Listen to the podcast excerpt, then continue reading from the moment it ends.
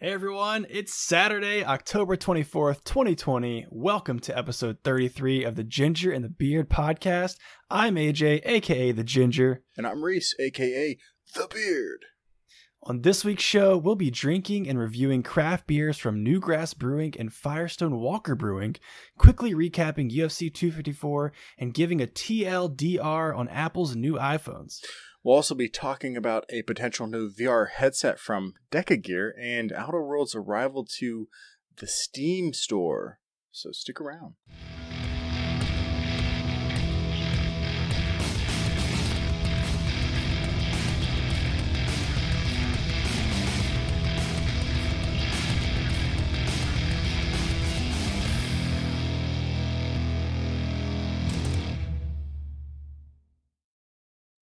Right, let's do this. Um, I want to say before we uh, start the show, um, give you guys a quick reminder to please like and subscribe on YouTube and also subscribe on your favorite podcast player. If you really want to help us grow, share the episode with a friend. As always, we appreciate your support. We're glad you're here. Yes, absolutely. And make sure to check out the YouTube chapters below or the timestamps in the description if you'd like to skip around to your favorite topics. All right, man, before we get into all this crazy news, how was your week, man? Uh, my week was great, man. Um, I didn't work all week. I took the week off, so that was fun. Did a lot of fun and interesting things. Uh, earlier today, we went and did a sensory deprivation tank, so that was really nice. And then we ate some crabs. Uh, it was my birthday, so. So, to be clear, you ate crabs. You didn't get crabs. Oh, yeah, I should have specified. Yeah, eight, eight ate crabs. No, no, no, no. We got crabs. You got crabs, then you succeeded to, you proceeded to eat them. Yeah, steamed in the sub- sensory deprivation tank. Oh, getting getting wild. I guess Nice. there was some salt in the sensory You- deprivation tank, so I guess that kind of seasoned them work. up a little bit. We can make it work. You gotta tell me how, how does that work? I've never been in a tank like that, float tank. so it's uh completely dark, no noise at all. Um, you put um uh, earplugs in basically so that you can't hear anything, and then you're in like this actual like tank. You they, you close the door in on yourself. Um, and inside the tank is uh, it's water, but it's like highly salinated water, so it's uh, like basically fifty percent buoyancy. Um, I don't know what that means, but basically you're not gonna sink. Like you have to like you have to like push down to like push your water to push down into the water. So, um, and then there's like tons of magnesium and other good stuff for your skin in there. Um, so yeah, you kind of just uh, lock yourself in. Um, you know, floating on the water, can't hear anything, can't see anything. Even if you open, there's no difference between you closing your eyes and opening your eyes. It's it's pitch black. There's you can't see a thing. Um, and uh, yeah, so then you just all you can hear is your breathing and your heartbeat, basically. And um, I was in there for an hour and a half, just meditating, thinking about, thinking about my entire Thinking life. about life. What's the meaning of life, dude? I feel like I would lose. I think I would. I maybe would have a mental breakdown. I'd like probably like want to explode out of there. Nah, nah. You probably start hallucinating though. Oof, that's rough. Yeah, you do. You do actually uh, start hallucinating a little bit. It's just like little flashes of light. It's nothing really crazy. Um, but I felt amazing. Felt felt absolutely amazing afterwards. Um, that's why I do it. Uh, my wife does it. Makes her back feel amazing afterwards. Uh, so I, I mean, yeah, Nice. definitely recommend it. I have to check that out. I have to see if there's any around around me. I'm sure there's probably some around here. I wouldn't doubt it, man. But um, how was your week? It was good, man. Uh, week flew by. Super busy at work, um, but happy to be here. We're recording on a Saturday instead of a Friday. You had some stuff going on yesterday, and today is your birthday. I'm not sure. Did you mention that? Today's your birthday. Happy Hey. birthday to the beard. Well, thank you, thank you. Um, I will now proceed to sing Happy Birthday. oh, no. So if you don't want to hear that, skip 50. I'm just kidding. I'm not. oh sing. God, thank you. It's like, no, don't, don't do that. Oh, don't no. do that to us. Don't do that the, to yourself. the beard, the beard edits the videos, so he would probably would have cut it out anyway. So oh yeah, I probably would Um, have just ended this, ended everything. I would have just shut my computer Shut- off. You know shutting what? it down, shutting it down. I'm going to sleep. We're gonna start Yeah. tomorrow over. so happy birthday to you, man. You share a birthday with Alexander Volkov. We saw that today in the UFC 254. So yeah, my week was good, but week weekend has been been well so far today. Um, you know, watching the fights and went to a little oyster roast earlier today. I Didn't get to stay too long, but ate some ate some grilled um steamed, I guess, oysters. Really really delicious. Ooh, but nice. but yeah, man, I'm excited to uh get into these topics. Um, you know, so I guess let's go ahead and move into our what you drinking segment. All right, let's go right into it.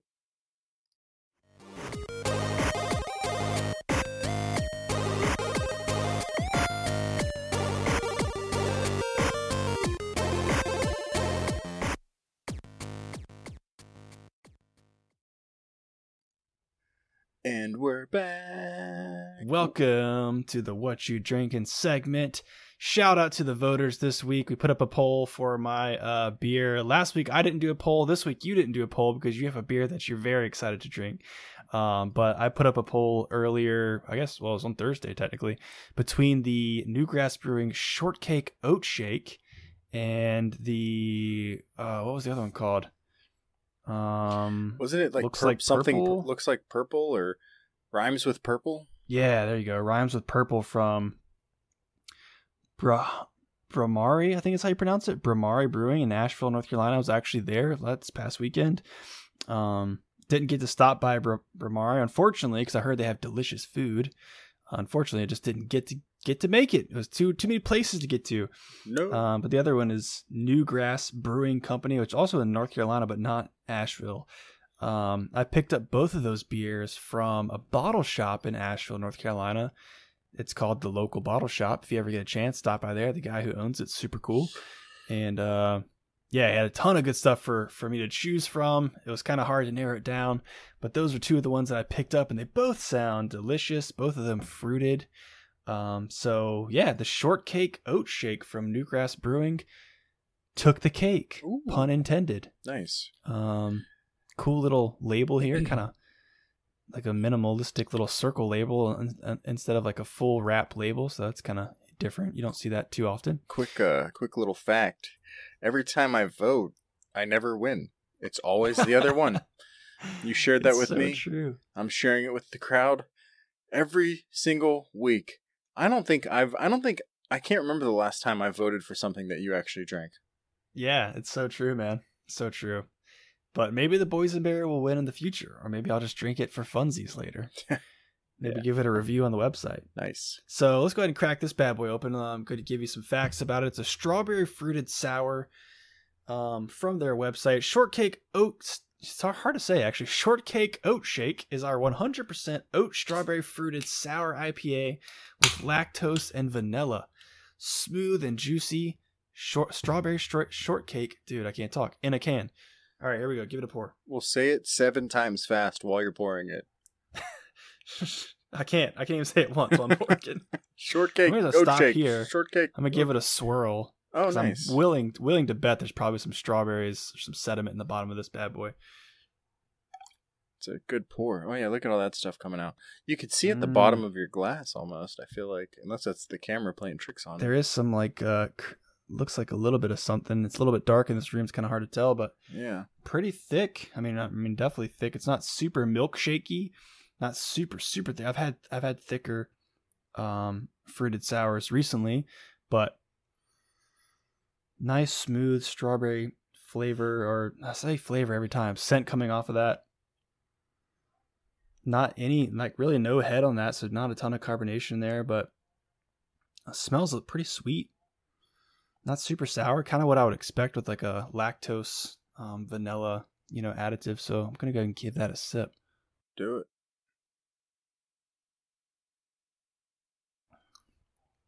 Oh man, that's really good. Um, kind of the reverse of what I was expecting. Like I, it hits me with the sweet right up front, and then the sour is kind of what comes comes through towards the finish and sticks around. Oh, nice. That yeah. Um, that's kind of. I feel like that's what you want more often, right? Yeah, I kind of like that. Uh, It's not overly sweet, and it really does taste like the more I kind of sit here and kind of mull it over for a second, it it definitely tastes like strawberry shortcake.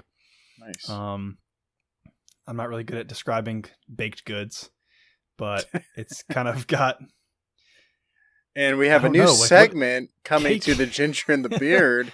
baked goods. What's your baking? Baking me hungry. oh, there you go.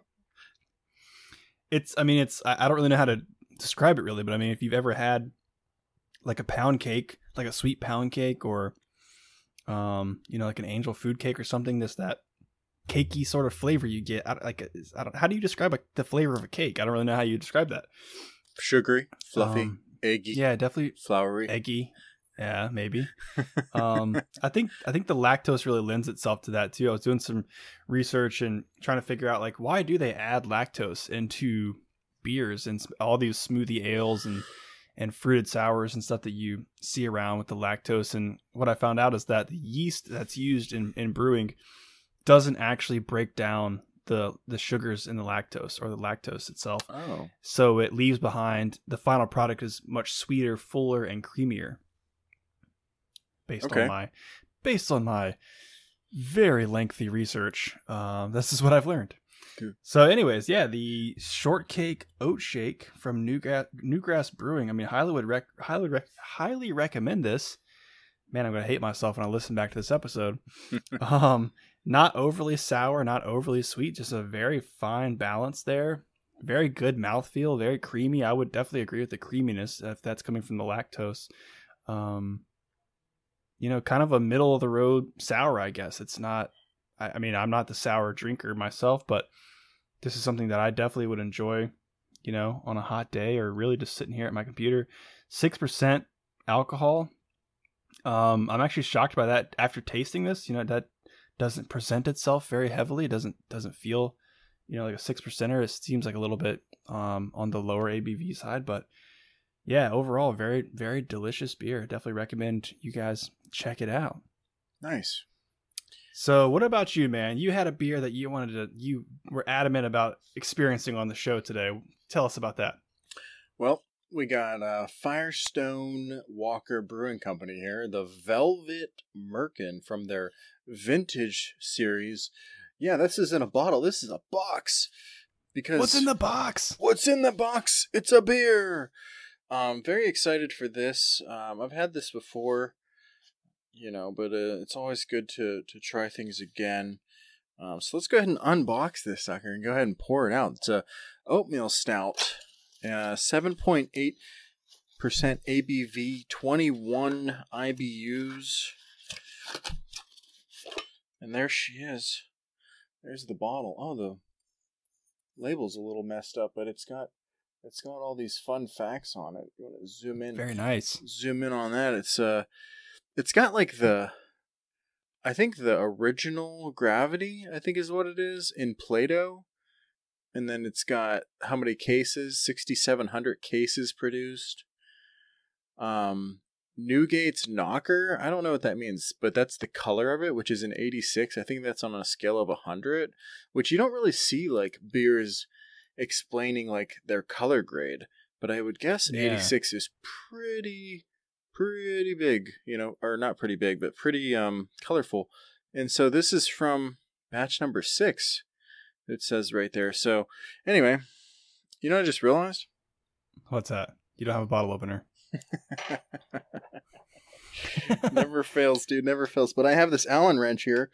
And so Last last episode it was a knife. This week it's an Allen wrench. this Allen wrench is going to work, I swear. And, and another new segment of the show is how will Reese open his beer? Find out next week on how will Reese open his beer. Find out. Okay, well, we're getting the knife out again. We'll have to do the knife thing. Jeez, just gonna be blood squirting on your camera. Oh gosh, that would that would whoop There we go. Opa! that would be so bad if that were the case. Um, there's actually like a cool little saying on the back of this. Um, well, first let me read how they describe it on their website. It says, "Our decadent oatmeal stout, lovingly aged in bourbon barrels, beautiful chocolate, espresso, and vanilla bourbon aromas hold your nose hostage." rich dark chocolate truffle bourbon and espresso create a dangerously smooth and incredibly drinkable barrel aged oatmeal stout. Hoarding tendencies may occur. Oh, Yeah, great description. yeah. I'm not going to read this whole thing on the back because it's, you know, it's quite a bit. And uh, it basically is just a longer version of what I just said. So let's go ahead and pour her out. Here we go. Can you see that all right? Yeah, man. I just realized I'm right over my keyboard. Oh, so sketchy. Wow, look at that. Let me just pour it straight up like that. Yeah, that's that's an 86 right there. I had no idea there was even a scale for color. Yeah, if you want to become a cicerone someday, you have to like be able to identify what color this is on a scale of 1 to 100. Looks like an 86 if I had to guess. Yeah, I mean, if if I poured this out, I would guess 86. um, so clearly it's very dark. Um, the head is nice, uh, fairly uniform with a couple bigger bubbles. Um, I think the body, yeah, probably like I'd say probably like medium, medium to light bodied almost. Let's sipper. Oh, oh, yes, that was amazing. Mm. Delight. Um, the smell definitely very caramel, vanilla. That initial taste was was um chocolatey, vanilla-y, um, sweet. That was so yeah, that was really good. Just right on the tip of my tongue there. And um as it's going on, you know, uh you know, I still have the chocolatey flavors in there. It's still lasting. Um nice and smooth and I'm getting coffee on the end. Um so the aftertaste is basically like the initial taste is very sweet and then it turns into like the espresso and the maltiness. Ah, Nice. yeah, man. How about the bourbon? Does the bourbon present very much um since it's aged in the, in the on the on the front end, I think that kind of plays in with the sweetness of it a little bit. Yeah. Um, so right off the bat, kind of getting the vanilla, the chocolatey kind of bourbon sweetness, and then it like turns into more of like a malty, um, you know, coffee espresso type of flavor. Um, they did say uh, truffle. Not really getting truffle at all. I'm, I mean, I'm getting chocolate, but you know, yeah, still Nice. working, still working on these taste buds. They'll get there eventually.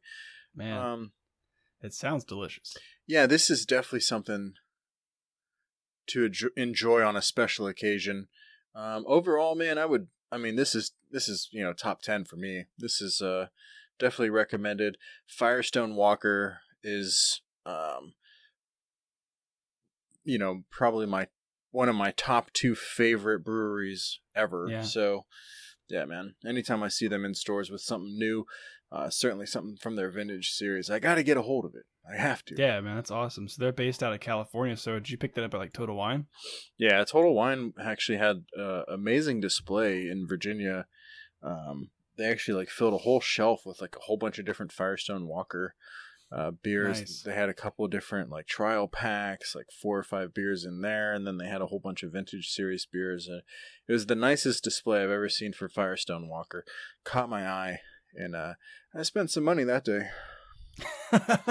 And that was the day. and that was the day my the wife cut up. his savings. My wife cut up my credit card. Awesome.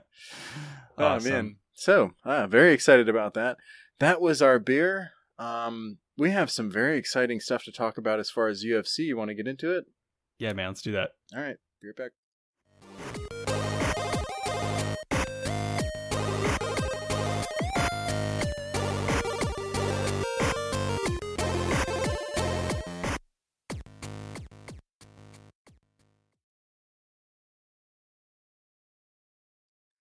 And we're back. Man, today was a day. For us, the recording is on Saturday, October 24th. UFC 254 was today. Um, I think I think we should probably just talk about the the co-main and the main real Yep. quick. If you know, if you're cool with that, I think that you know we can kind of just touch on those. And uh man, let's start with Jared and Robert Whittaker. Jared Cannonier and Robert Whittaker. What did you think, man? I I was I had a lot of hype for this fight in particular. Obviously the the, the main event, you know, is what we really came for. But I love watching both these guys fight. Jared Cannonier, I've I've loved watching him fight for a long time. To see his progression from you know heavyweight to middleweight is just kind of mind blowing. His you know look at the way his physique has changed over the years and his fighting style and technique and and all that stuff and just tons of power. And then Robert Whittaker with the comeback story Yeah, you know, he just beat Darren Till like a few months ago, you know, and now obviously with this win today, it looks like he's, you know, could potentially be next in line at another shot with Adesanya. But um yeah, it was I was really excited excited for this fight.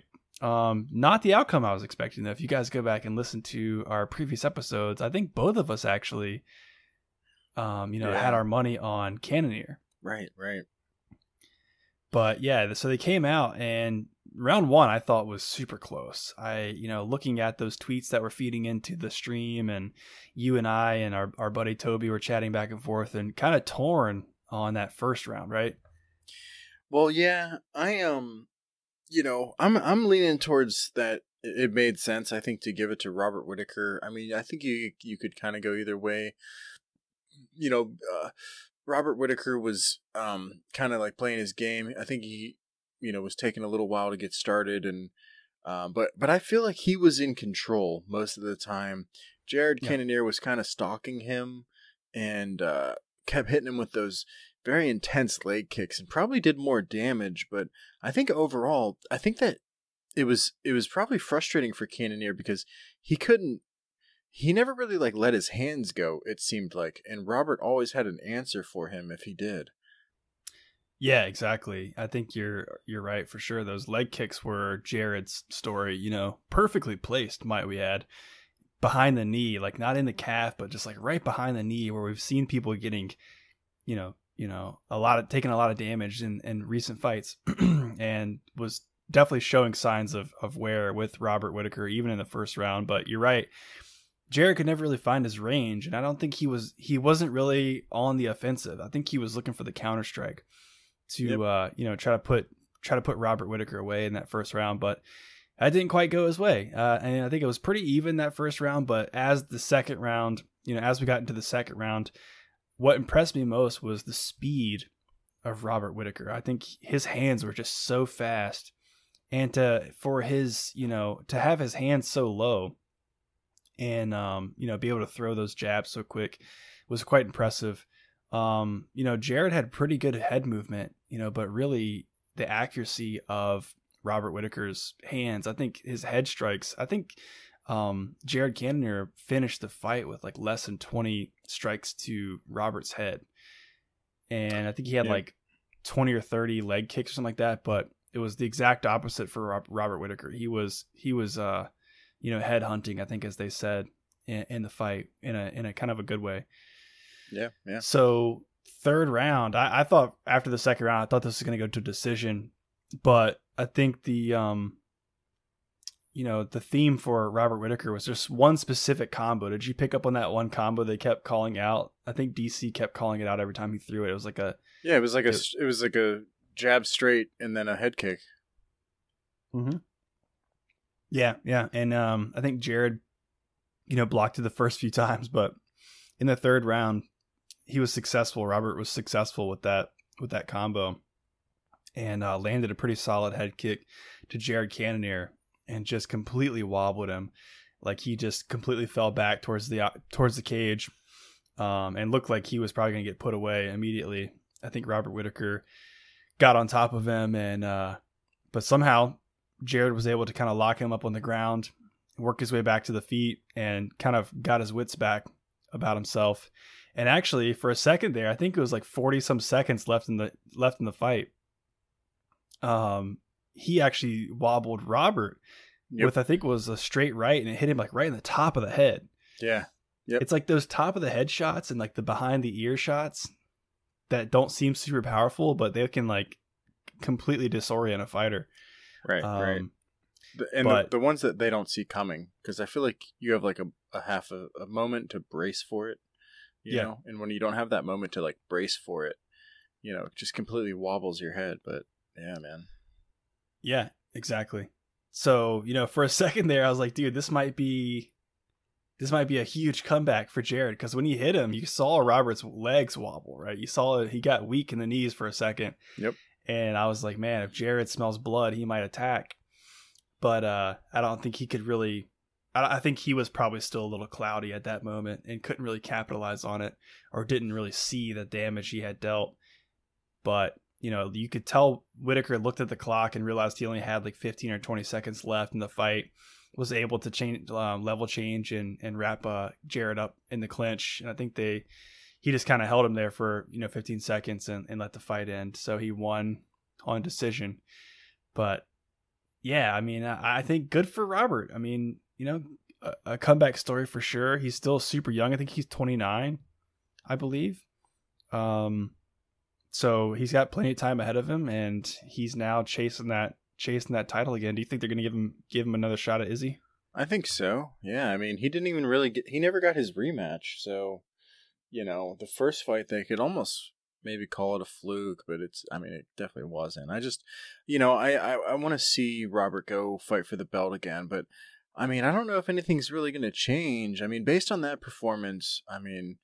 Uh, I, I do. I feel bad about Jared uh, Cannonier. I really thought that he was gonna, you know, he was gonna let his hands go and he was gonna make something happen he almost seemed like kind of hesitant um but i think it was just robert playing his game and and uh you know uh Cannonier just couldn't get it couldn't get it going so i don't know if he beat Yeah. himself or if or if uh, bobby knuckles beat him but you know i think uh you know i think it might have been a little bit of both so you know uh, hopefully the future is brighter for Cannonier uh, i know he was on a pretty good win streak there hadn't lost to anybody in this division Yep. um, so I'm not sure who's next for him, but for Robert, yeah, I mean, it's got to be Izzy. I feel like um, I'm just worried that like nothing's changed for Robert, in my opinion, um, from the uh, UL fights um, to now. You know, I think Robert's still doing the same thing, and it just works on everybody else. But Izzy's got Mhm. the answer for him.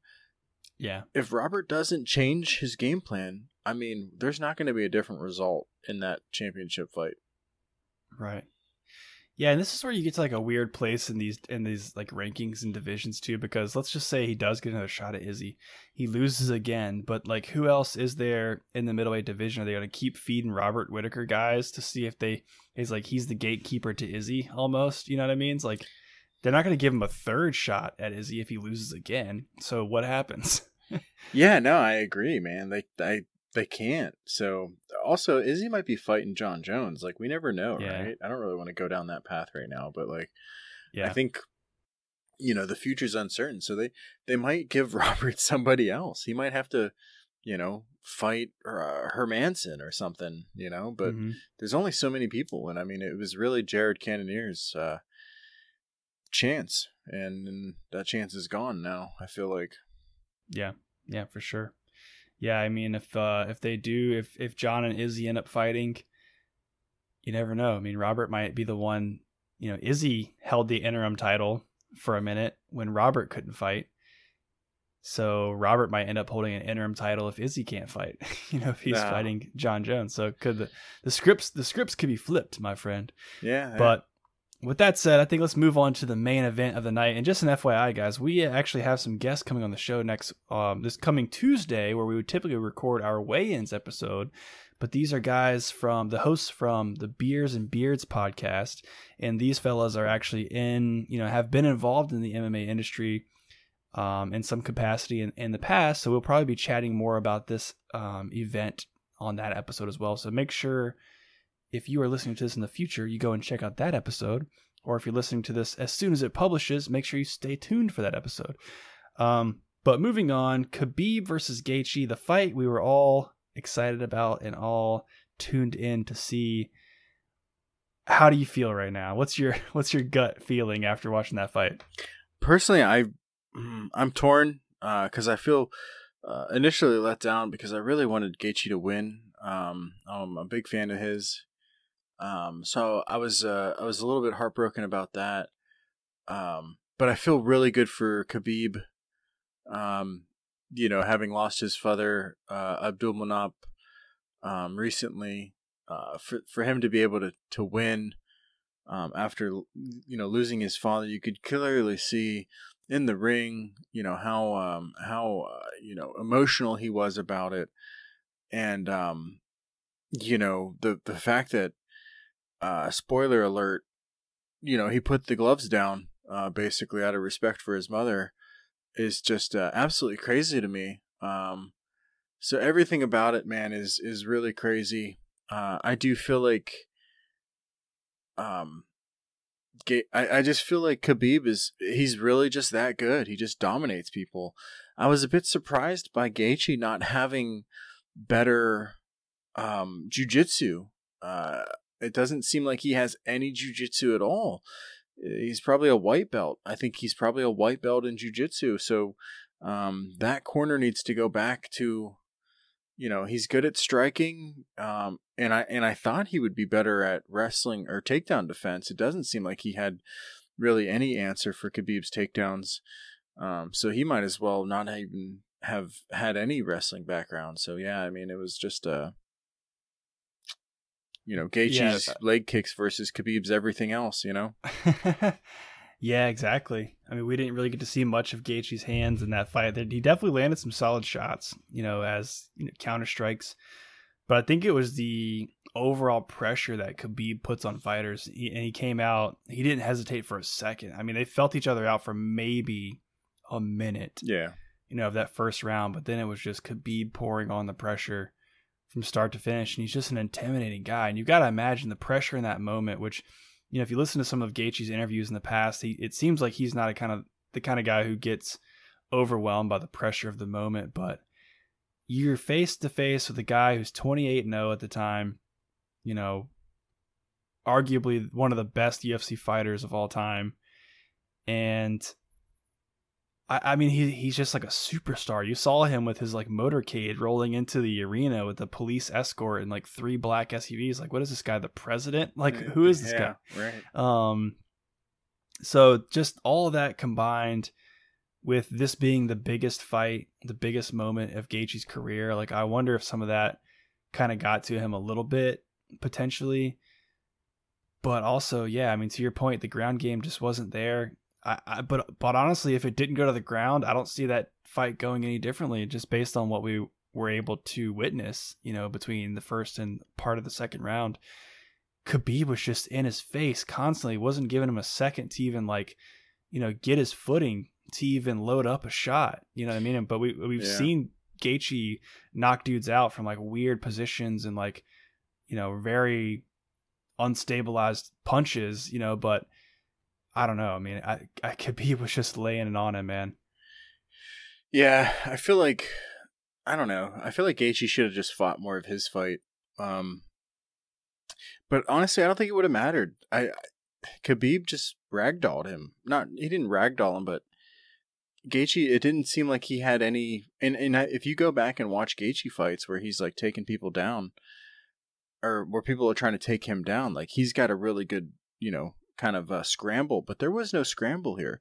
I feel no. like what Gaethje was trying to do was conserve energy when he yeah. should have just been letting it all go. Let it all go. You know? So right. I don't know their game plan, but it didn't work. no, didn't. But yeah, I think the other thing is Khabib is just so strong, man. It, eh, but I mean, like the the the his um technique, the way he goes from you know, getting Gaethje's back. So the way the the fight ended, he gets his back, but instead of just instead of just wrapping him up, you know, he like flips around to the side and immediately goes for that armbar, then switches up for a triangle like within a matter of like 10 seconds. Like there was like no it was almost a seamless transition. Like mm-hmm. he knew immediately within that first 2 seconds of exactly what he needed to do in that moment. Like there was no question in his head. Like that's exactly what he needed to do and where he needed to go. Yep. So, yeah, I mean, so Gaethje ends up getting caught in the triangle.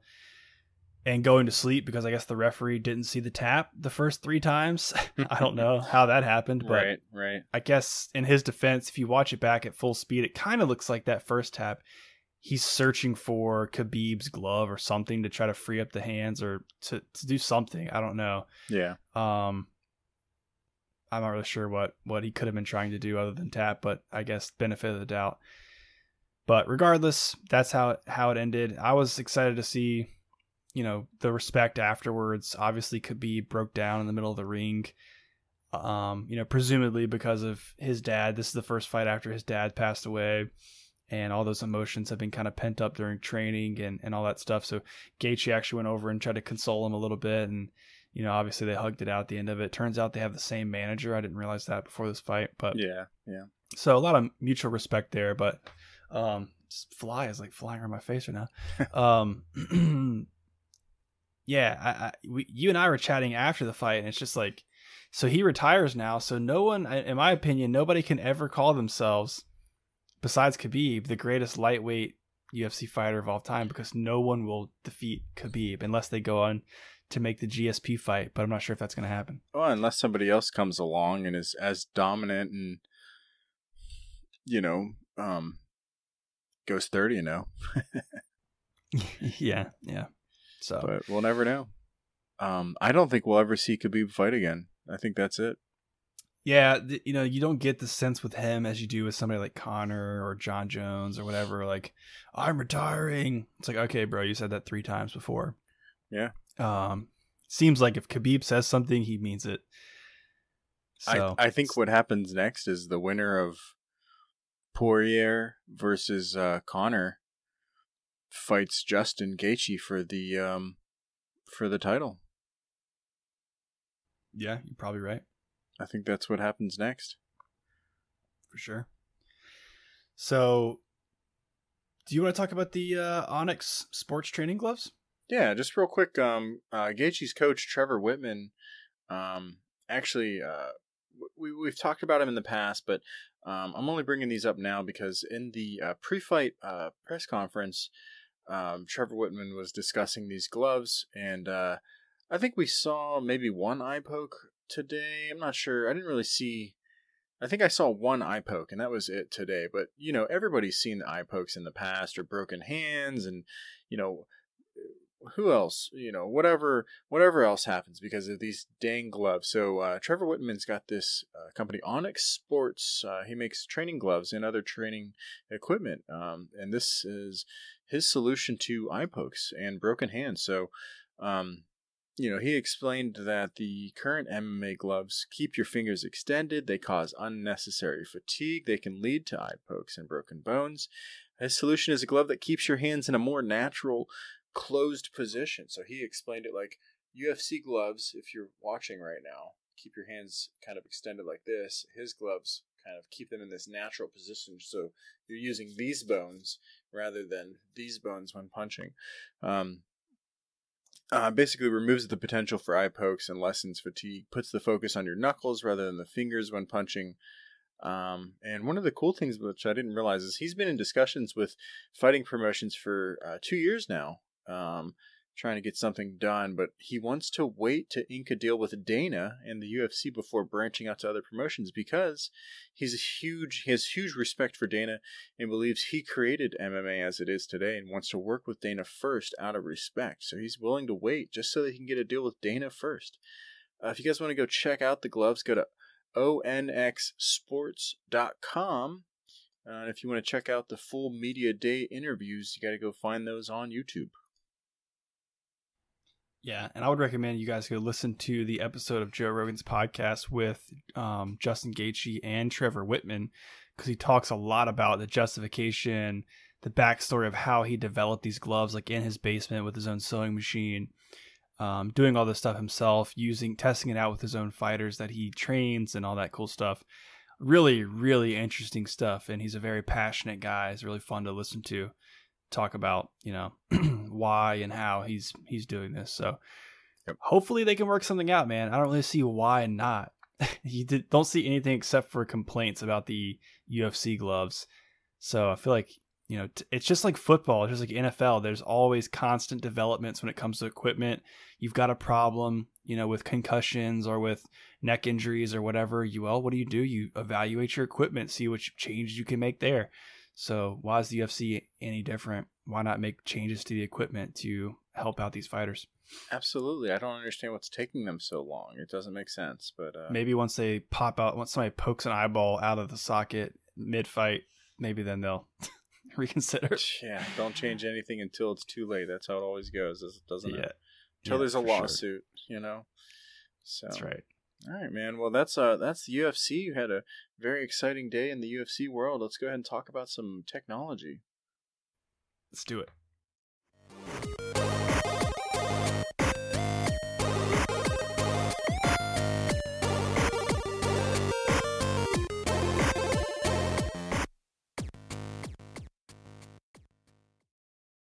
All right, and we're back. And uh you know, I got some I got some news real quick. You know, I'm always bringing the good VR news.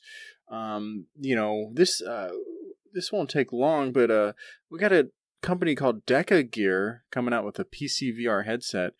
Um this week basically they made an announcement of this just phenomenal sounding uh, headset that they're going to be coming out with and let's just kind of rattle through some of these promises um, face and hip tracking 4.6 megapixels per eye, which is uh, 2160 by 2160, uh, 90 hertz uh, refresh rate, and they're saying it's going to be a 2021 launch. And I'll save the best for last. I'll get to that here in a second.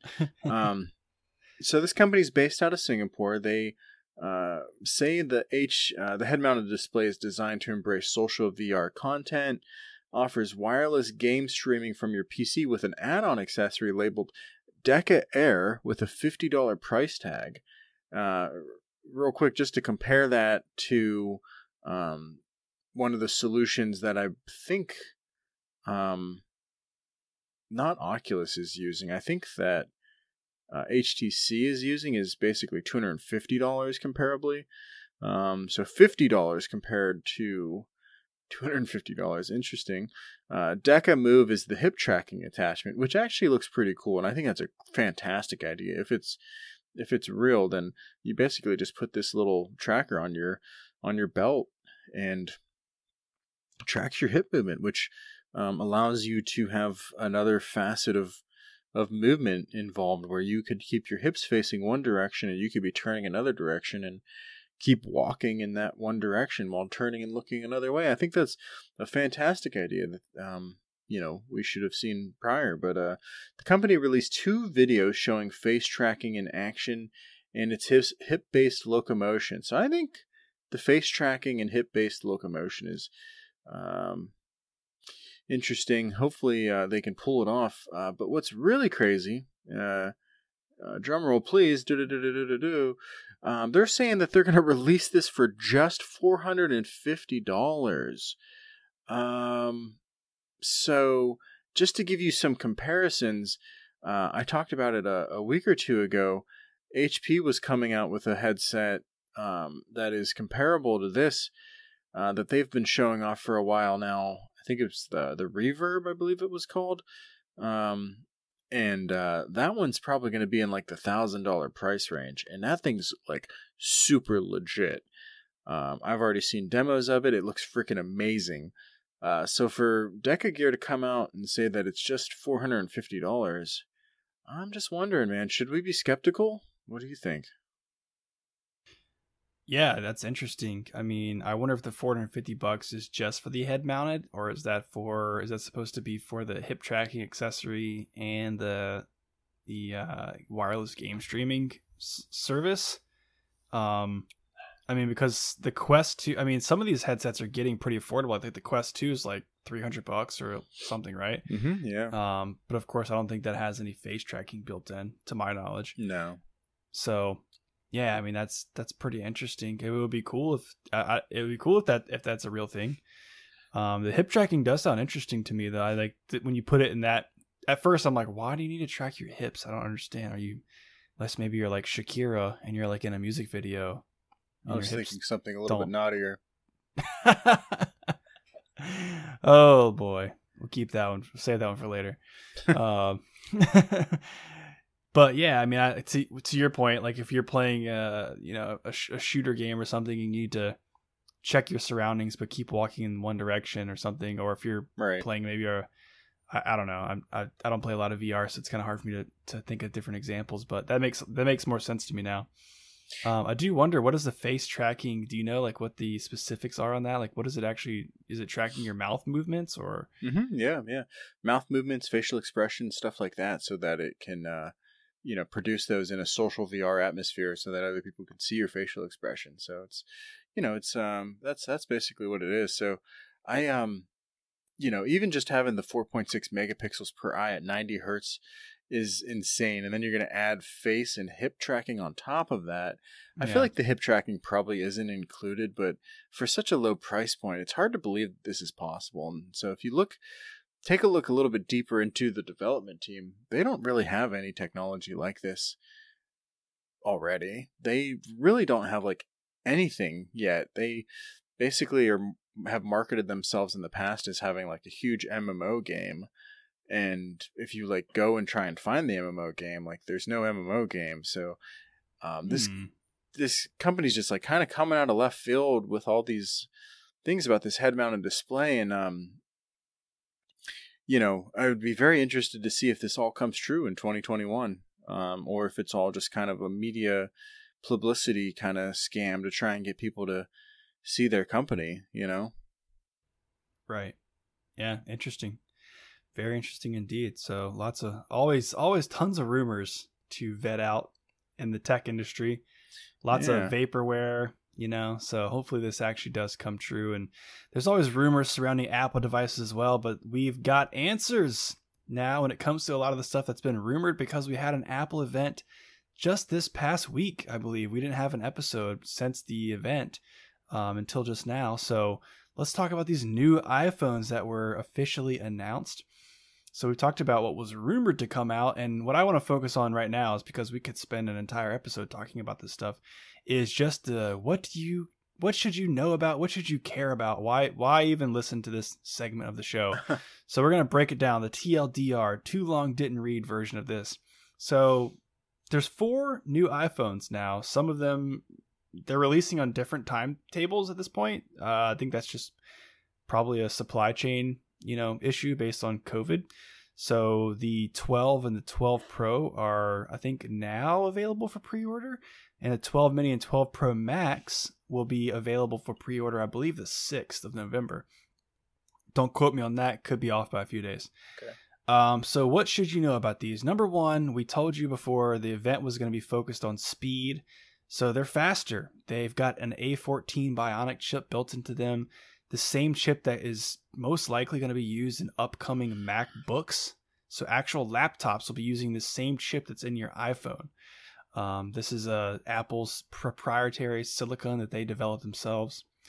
They're all 5G ready, 5G capable. So as long as your service provider has 5G, you will be able to get those speeds. And I've seen some demos of 5G, and it's getting like um, I don't know if it was on Sprint or Verizon, but like it looked like I think it was like 350 megabits download speed on 5G, which is pretty ridiculous for uh, for a network connection. Next to that, LiDAR scanner. In the Pro models, they're going to have a LiDAR scanner built into the camera, the rear facing camera. This is definitely shom- something I think you would be interested in, Reese, because what's, uh, what's lidar so it's essentially depth mapping. So the camera can sense how long does it take for light to reflect off of surfaces in the room um, and get back to the sensor in the camera so it can build depth maps of your entire room Whoa. in real time. So this is especially helpful for AR. They've they're tout they've been like they've been slowly and slowly and slowly working their way up to like announcing some sort of AR technology for the last like three or four generations of iPhones. Um, but essentially, what this lidar scanner in the phone is going to allow you to do is if you're using AR applications, the phone will be able to actually sense depth to a place where imagine your couch is here, your wall is a little bit further back. So if somebody develops in like a character or something in this AR experience and they run behind the couch, So you'll actually be able to see the, the the character go behind the couch, come out the other side. It knows the difference between foreground and background. So your so your um, Wow. AR experiences are going to be much more realistic, much more immersive. Another example they talk about on their website is that if there's a grass area or something in your in your AR experience, the grass will only be on the floor of your living room and will stop perfectly at the edge of your couch or edge of your table. Um, so it's not like creeping up and kind of getting confused. So very very interesting stuff there. I kind of excited to see that in practice. Um, and also it allows for portrait photos at night and faster autofocus with the camera. So if you're all about the cameras, this is something you should definitely check out. Um, speaking of cameras, the iPhone Pro Max, which is their largest model, has a 47% larger camera sensor than the rest of the lineup, with a five times optical zoom and something called sensor shift optical image stabilization. So if you're all about taking videos, maybe while you're in a car, you're trying to get a picture of your kids running around. Those are a couple examples they give. The sensor itself actually moves to compensate for the shakiness of the phone to smooth out those videos or help you get a clean shot of a moving object or while you're moving. So, pretty interesting stuff. Um, ceramic shield is something that we also talked about as rumored is a basically a new type of glass it's actually not glass it's ceramic um, developed by the same company who makes gorilla glass which is corning um, this this ceramic shield is a special blend of ceramic that's made up of nanocrystals blah blah blah buzzword buzzword buzzword um, four times better drop performance is what they're claiming with this glass and it's exclusive to Apple. There's no other smartphone manufacturers that use this same type of glass. Samsung is also using Corning's Gorilla Glass, um, the Victus, which is the new, the latest Gorilla Glass, uh, latest in the lineup of Gorilla Glass. Um, and after reading, doing some research into what people are saying about the differences, it seems like the ceramic shield will be stronger than Gorilla Glass Victus, which is what Samsung is using, and should be you know, able to withstand some pretty significant drops. So at this point, I'm I'm kind of curious. You know, I wonder if we'll ever get to a point where we don't have to use a case on our phones. Like, do you think you'd ever be at, at a place where you're comfortable enough not using a case? I mean, frankly, we should be there already. I th- in my opinion, like they should make phones. they can they can they can make phones that don't break. Like, eh, you know, it's a marketing scheme basically for like super rich people that are dumb and don't care to drop their phones, so they have to buy a new one all the time. I get Yeah. it. They don't want to make the phones indestructible. They want them to be easily destructible so that you buy more of them. Um, I think based on that, we probably won't ever have, you know, phones without cases. But I don't understand why these companies aren't just adding on like, you know, a fifty dollar, like a ridiculously expensive case to go with it, and be like, oh, for an extra seven hundred dollars, you can get this in indestructoid case, you Yeah, know, yeah, yeah. with your phone built in. You know, give us the give us the the 12 Pro Max um Rugged. rugged yeah there it is the the the 12 Pro Max rugged you know never breaks ran over with a tank shot with a 50 caliber you know Yeah, I yeah, I, I see what you're saying for sure. I, I also agree. I'm not sure why we're not there yet. Uh, it doesn't make a lot of sense to me. I guess there's probably some fine balance between clarity of the glass and durability and all these different things. There have been non-breakable phones in the past. Motorola had something, the Droid Turbo Max or something like that, had some sort of, I think essentially what it was was like plexiglass as a screen. It was like more of a plastic than a glass or, or it had some sort of a coating on it or something that made it essentially shatterproof. Um, I guess it all comes down to the feel of the device because something like that, even if you go and put a screen protector on your phone, it doesn't feel the same. You know what I mean? Like it doesn't feel as smooth. It doesn't feel as like your those buttons that you're pushing are like as close to the surface of, of the screen.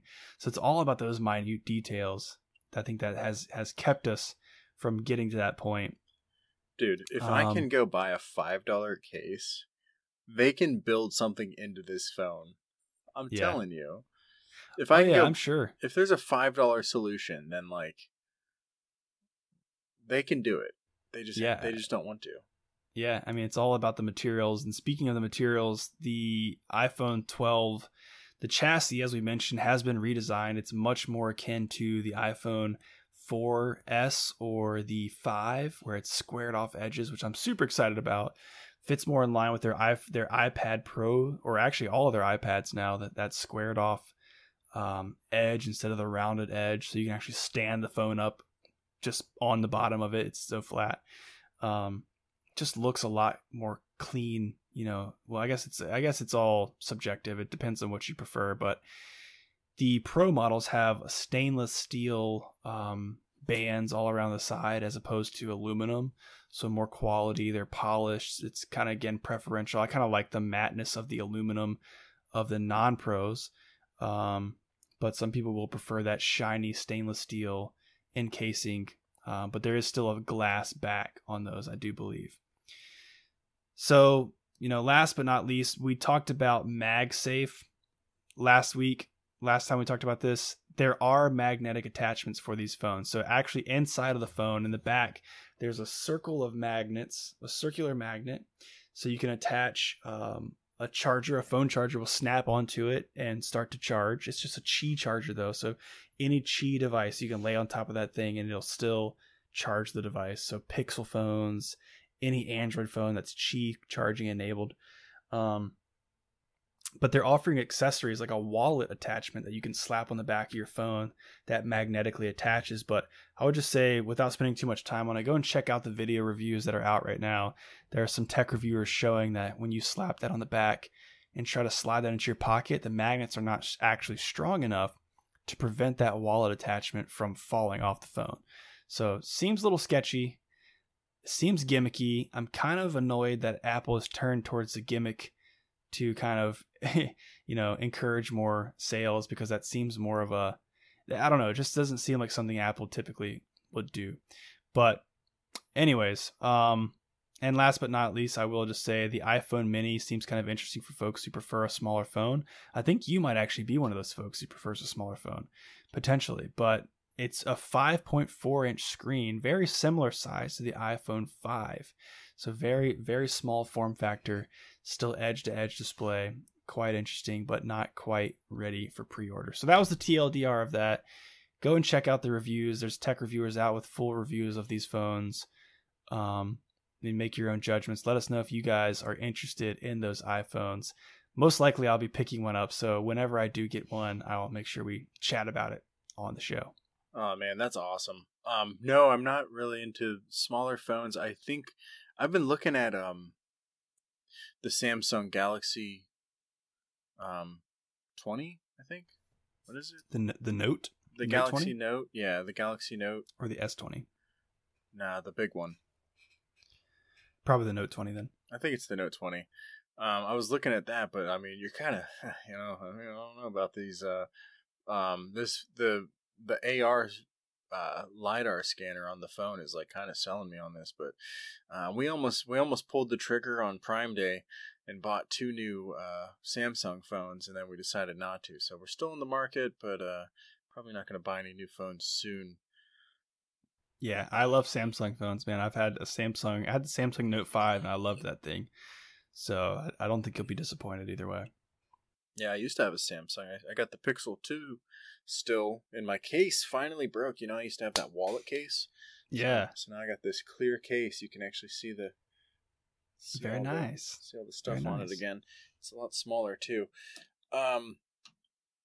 So yeah, man, uh, that was our tech news. Um, not a whole lot going on in the video game world. We could talk about a couple things, but you know, nothing really big happening. I think we should just go ahead and wrap it up. Yeah, I agree, man. I, I definitely agree. All right, so um, you know, just in closing, guys, I uh, again very happy to have everybody here uh, listening and watching. Please like and subscribe on YouTube. Also, subscribe on your favorite podcast player if you really want to help us grow. And as always, share this podcast with a friend. We appreciate you. Thank you. Yes, thank you guys so much. And again, as I mentioned it, this coming Tuesday, we'll be recording an episode with the hosts from the Beers and Beards. Very similar, very similar show. A couple of guys with some beards who like to drink beers. So um, we'll be having them on our show to to chat about just that, some beer, and like I said, some potentially some UFC news. So make sure you check that episode out if it's out right now, and if you're an eager beaver and you're listening to this episode the day it drops, make sure you stay tuned for that episode. But until then, we'll see you guys in the next one. Peace. See ya.